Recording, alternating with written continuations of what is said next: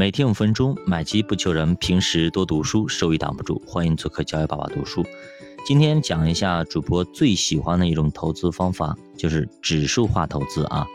其实这些年来说，呃，越来越流行啊，叫指数化投资啊，大资金配置指数越来越多。为什么呢？因为它的优势非常明显啊。首先第一点，风险来说非常的低啊。第二个是。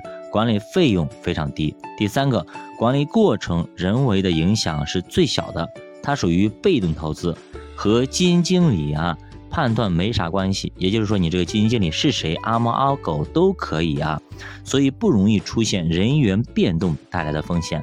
比方说最近啊，包括是今年年初的时候，非常多的基金经理轮换的跳槽，刚干一年就跑了，刚干两年就跑了。本来你就冲着这基金经理去买的，结果呢，他走了就很尴尬。你到底走还是不走？这属于基本面变化，你不得不走。就你在一个非常低的位置不应该卖的时候，你也没办法，他也你也得卖，这是很尴尬的一个问题。所以说你买指数就不存在这种问题。其实现在最主要的工具分为场外和场内两种啊，场外就是普通的指数基金，而场内的工具就是 ETF 啊。场内交易的基金成本都很低，而且交易量非常非常大。目前 A 股市场的 ETF 产品是越来越多，因为呢这个东西它需要普及。像以前你说指数，谁知道什么是指数呢？呃，其实跟美国一样的，当约翰伯格他就是发明出指数的时候，所有人都看不起的东西啊，所有人都看不起，连基金公司都不发行指数。哎，不发行指数基金，这是很尴尬的一件事情。所以说后来他去做，他做出来之后呢，还是没人相信，直到最后他做出名了，还花了很多时间。我们以前给大家分享过《共同基金常识》这本书，大家可以去看一下，看一下啊，那个特别特别建议去，哎，因为它是指数基金之父，而且讲的真的非常非常在理啊。呃，虽然说书有点厚，但是你读完绝对绝对你对你非常非常有帮助啊。那么目前咱们 A 股市场 ETF 产品。呃，主要分为像宽基指数，比方说五零 ETF 啊，沪深三百 ETF 啊，创业板、科创板、恒生指数、标普五百指数等等啊，包括国债、货币啊，它都有相应的 ETF。那么行业板块，比方说医药一百，对吧？医药五百等等啊，银行、芯片、有色半导体等等，它都有相应的 ETF 啊。就你在场内交易是非常方便的，而且呢，它手续费又便宜啊。所以说这个东西我觉得挺好的啊，呃，比自己去买股票啊会省心很多。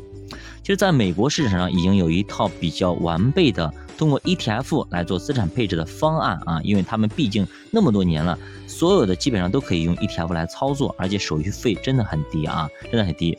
比那些基金公司基金经理啊，动不动一年百分之三、百分之五的这个手续费啊，要便宜太多了。他们是零点一五啊，他们其他的话像都是一点五到三，甚至四五都有。你想看，一年才赚几个点，你就收那么多，再加上最近非常火、非常火的投顾啊，真的是恶心中的恶心。这是约翰伯格最最最讨厌的一种方式啊，就是基金经理收一波钱，然后呢，投顾又收一波钱啊，这是非常非常不爽的。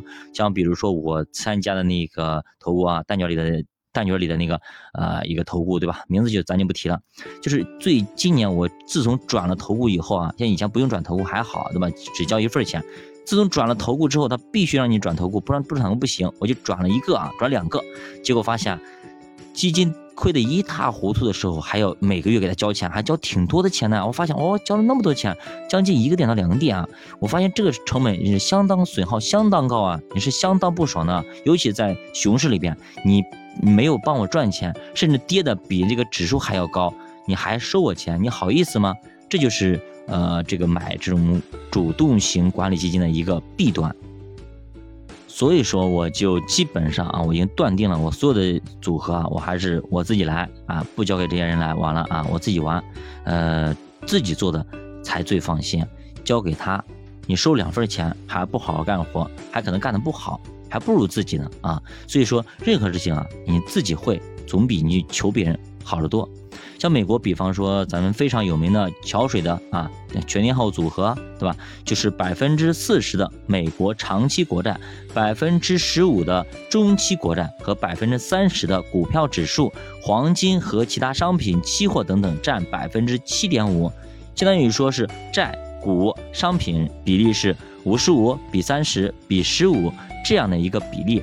那么在十八年的投资中，基本上实现了年化百分之九左右的一个回报，扣除通胀之后呢，是百分之六点三四，那相对来说是非常的稳的，而且啊。归非常关键的一点就是它很稳啊，它非常非常稳，这就叫全天候组合。全天候组合。那么作者在这个思路上也给 A 股配置了一个方案。那么这个方案是什么呢？我们下节给大家继续接着讲。教爸读书陪你一起慢慢变富，欢迎大家投票、点赞、关注、转发、留言。再见。